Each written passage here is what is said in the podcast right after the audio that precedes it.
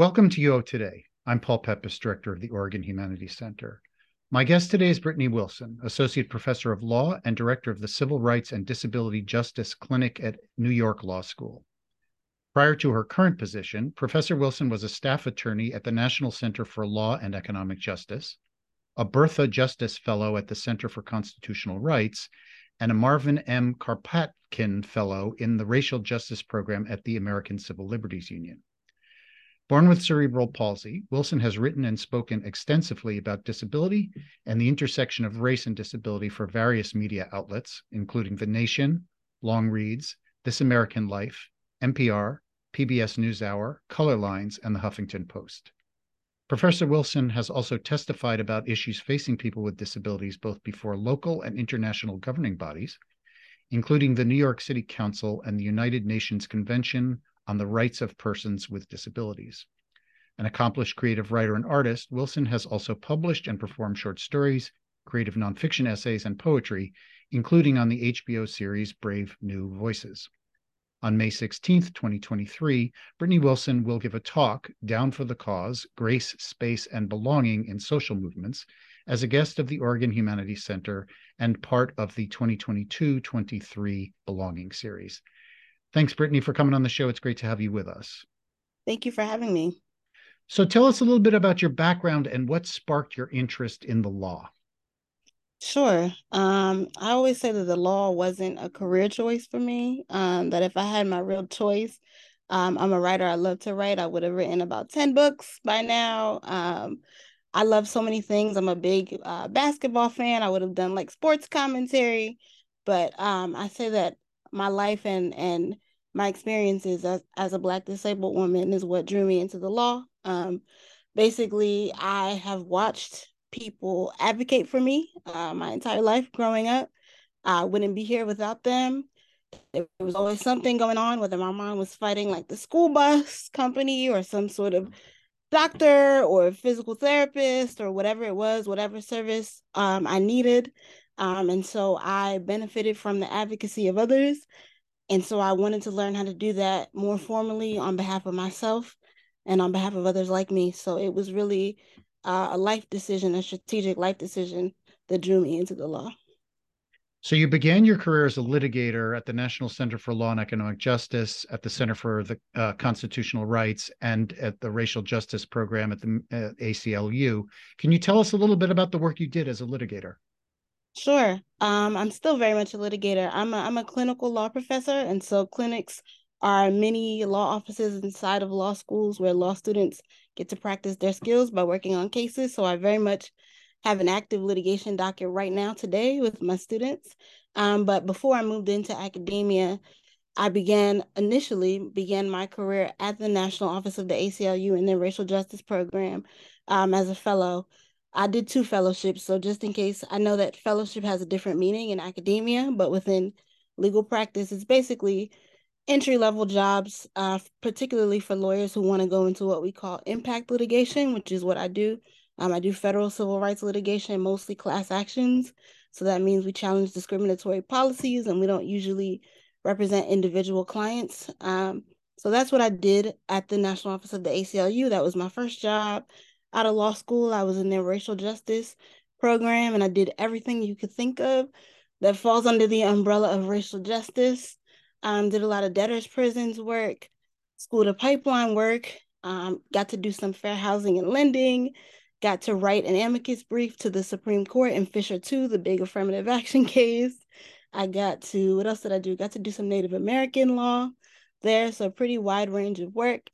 Then I went to the Center for Constitutional Rights where I did another fellowship and um, I was specifically on the government misconduct racial justice docket there.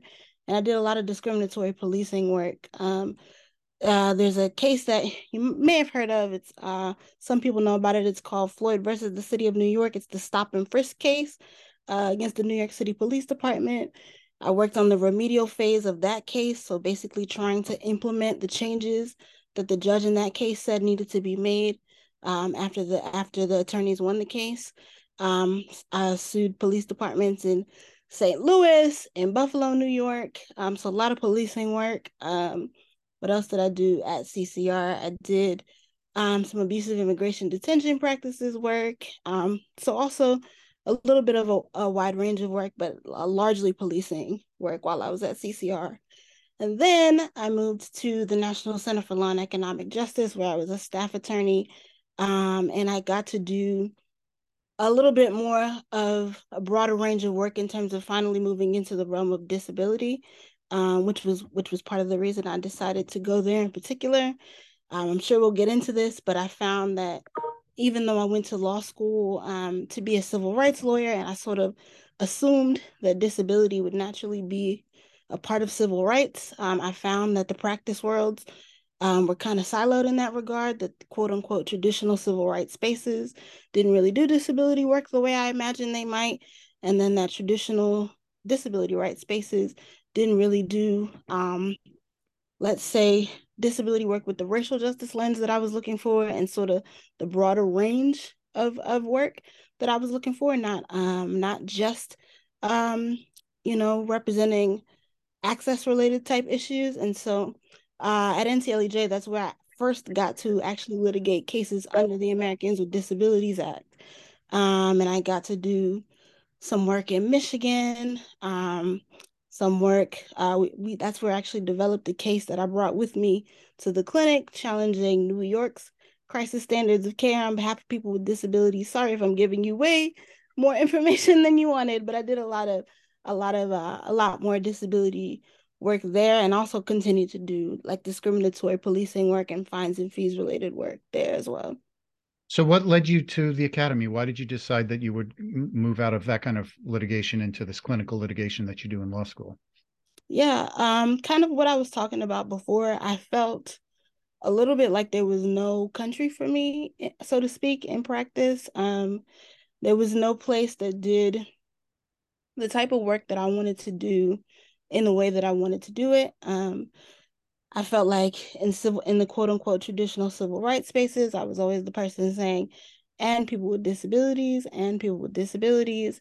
And then in more disability rights spaces, even though that wasn't the practice work that I did, I did other work like board work and things like that. But I always was trying to bring another lens to it in terms of broader social justice, civil rights, racial justice work.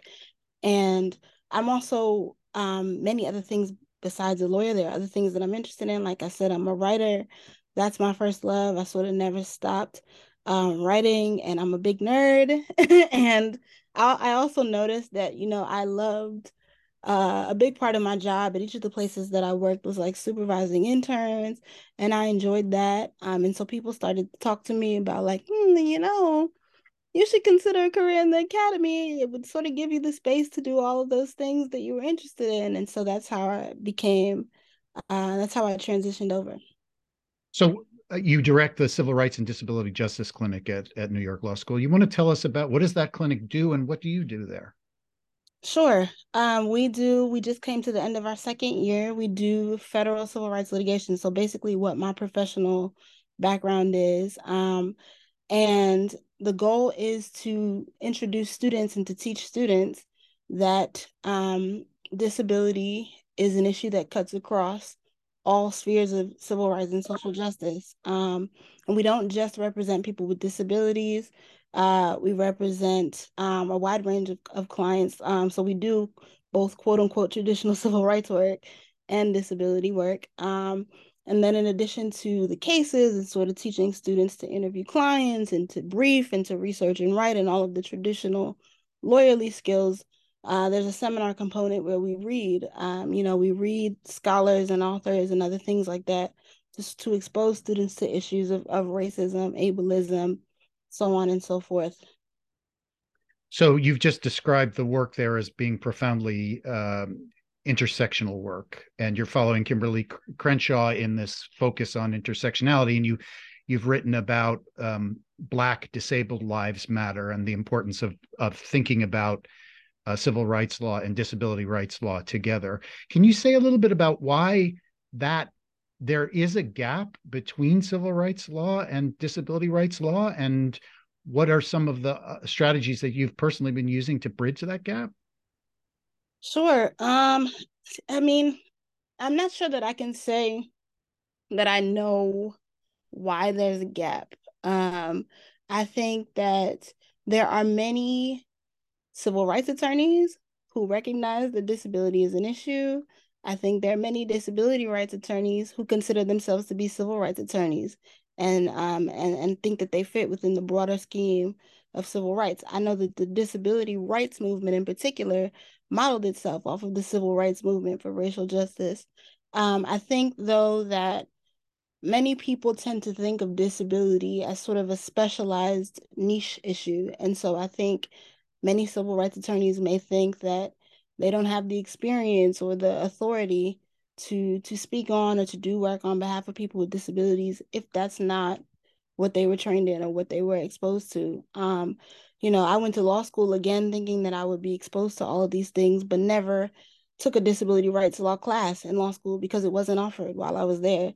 So I would imagine that that might be the experience for many people as well. Um, and because it is a different body of law, um, a different set of statutes, like the Americans with Disabilities Act, for example, um, maybe people feel like they don't have the the specialization or expertise to specifically um, incorporate that body of work into their into their advocacy. Um, and then I think, honestly, more broadly, um, ableism is an issue in our society. Um, I don't want to say that people don't necessarily care about people with disabilities, but again, I think that people think of disability as like this sort of specialized niche area and they don't understand how the structure of ableism is something that impacts them even if they aren't disabled um, how racism is a form of ableism that it has to do with how we categorize and rank uh, people in society based on how we perceive their minds and bodies. Um, and so I think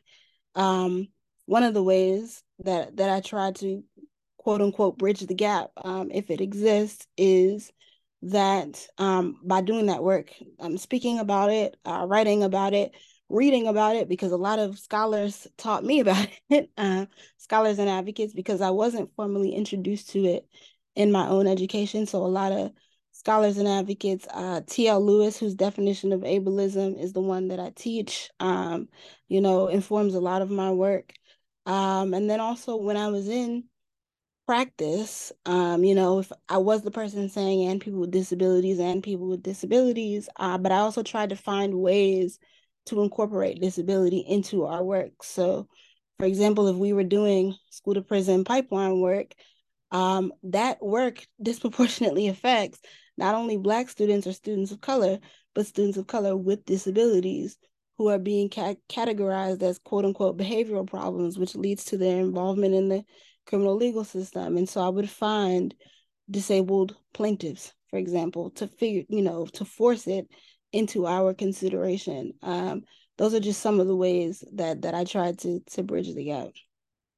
So um, you mentioned the Americans with Disabilities Act. So tell us about why that's an important um, uh, milestone in in the disability rights movement, but also what are the limitations that have have come to light after the many years that the ADA has been in effect?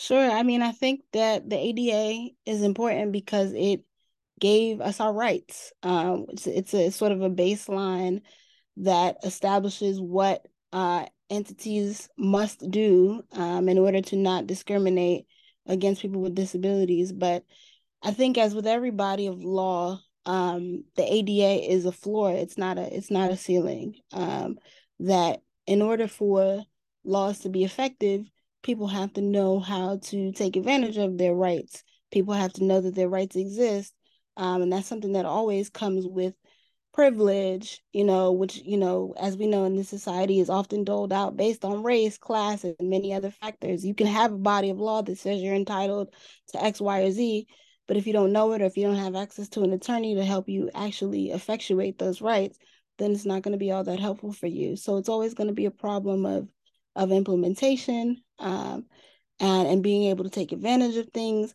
And then I think we also know that, I mean, laws perpetuate uh, a lot of hierarchy and division. And so if you are someone that has access to the knowledge and power that comes with, you know, taking advantage of the law, it also creates categories. You have to fit into certain boxes in order to be eligible for the rights of the services. And so there's that. And so the ADA is an important step. We wouldn't be here without it. We still need it, but there's, you know, the law itself is often used as a tool of oppression.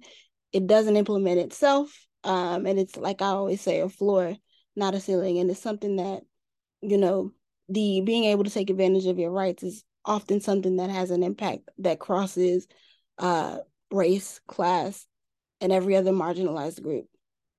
So you've one way of saying what you've just been saying is that there's a difference between disability rights and disability justice.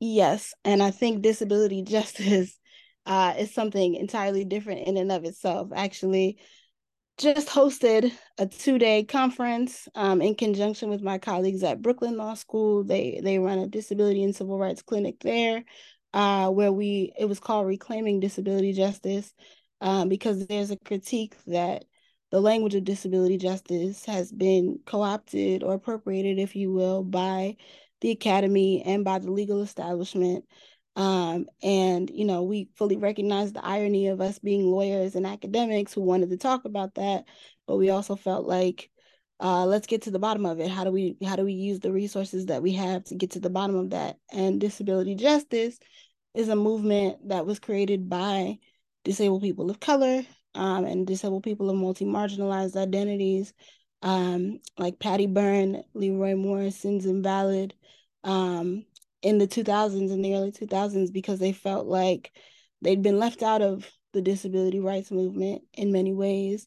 And that of all the things that I said before like law perpetuates inequality in many ways. And so there's was this debate that we grappled with during the course of our conference can you do disability justice work in a legal space um, and there's some people who think that that's not the case that that is inherently disability rights work. Um, and there are other people who say, yes, you can. It depends on the way that you do it. And it depends on the clients that you center and how you collaborate with them, so to speak. Um, and so that is disability justice is about more than just, you know, rights and meaningful change and opportunity being afforded to disabled people of color and with multi-marginalized identities. I think it's really about addressing and hopefully dismantling the structural forces of ableism, um, not just using the law to do that, but using media, art, society, you know, all of the all of the tools at our disposal. So let's talk a little bit more about this efforts to use law to uh, improve justice. So you've recently written an article about the use of the ADA in environmental justice cases. So tell us a little bit about that legal strategy. Why why uh, certain uh, people are using the ADA for this to advance environmental justice, but also you also talk in that article about you know the limitations of using ADA ADA for that. So tell us a little bit about that.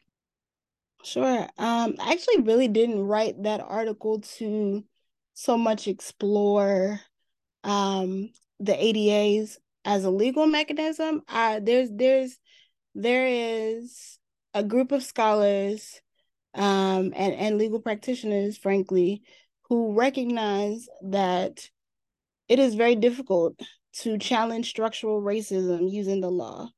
Um, and because you pretty much have to prove intentional discrimination, which is it's very difficult to prove uh, what's in someone's mind. And um, even though there are other mechanisms like disparate impact and things like that, that's also very hard to prove statistically. And the courts um, and every other body has done a lot to make it really difficult to prove structural racism and to, and to or to challenge structural racism and to prove racial discrimination. And so a group of scholars and practitioners have really been thinking about other ways to challenge that and so um, they said well you know the ADA might be a good mechanism to do that because the ADA, you have this affirmative requirement to do something about discrimination. You have to make reasonable accommodations or modifications, right? And so they were like, wow, like here's a civil rights law that has an affirmative requirement to change your behavior in order to remedy discrimination. And so they said, well, this this is a better, this is the avenue we should be looking at to challenge structural racism. And what I tried to do was analyze that question because I had I had a lot of thoughts about it. Um, and I felt like again, it sort of leaves out the existence of people with multi-marginalized identities because there were also people who thought, well, oh, you know, we should use the ADA because it's a it's sort of a more acceptable political identity. Like, you know, we can we don't have to say it was because of their race. We can say we're helping this marginalized group. We can say we're helping the disabled or, or we're helping the quote unquote sick. And I was like, well, you know, disability isn't it is a politicized identity in and of itself. And also people of color with disabilities exist.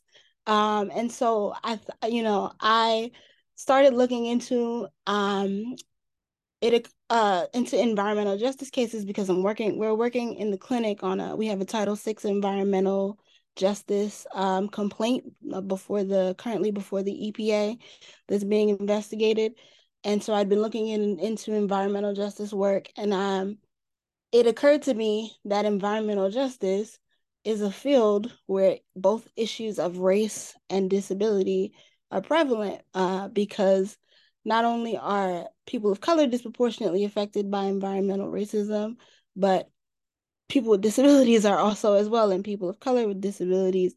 And you sort of have these issues of um, like met the medicalization of things because environmental racism both affirmatively disables people it makes them disabled and it and it disproportionately affects people of color with disabilities so I thought, what a this is this is an interesting area to challenge or explore sort of that thesis or the hypothesis that the ADA could be more effective for challenging racial structural racism and, ra- and racial discrimination.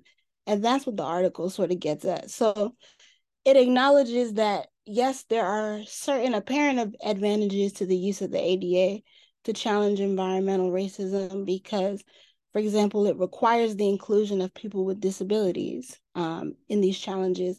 And there's a critique that the environmental justice movement really only talks about people with disabilities as evidence of sort of like the negative consequences of environmental injustice. But the ADA, using the ADA, would require them to include people with disabilities in the environmental justice strategy. Um, there is arguably and I say arguably, less of a burden of proof in using the Americans with Disabilities Act to ch- to challenge environmental injustice.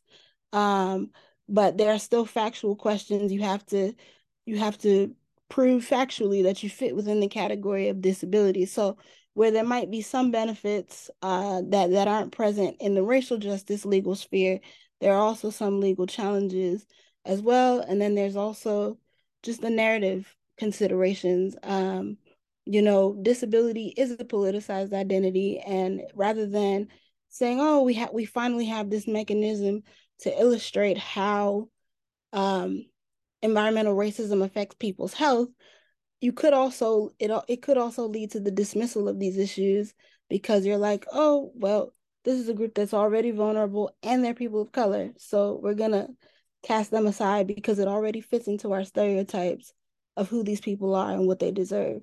Um, so that's what the article tries to explore. Again, sorry, another long answer to your to your question. No, no problems. Fascinating answer. Fascinating subject. Um, so, as you say, di- disability is a politicized identity. Um, but there's also a variety of disabilities, and there are a large group of in, so-called invisible disabilities. And so tell, tell us a little bit about the particular challenges and and I'm especially interested in the kind of legal challenges of defending disability rights for people who have invisible disabilities.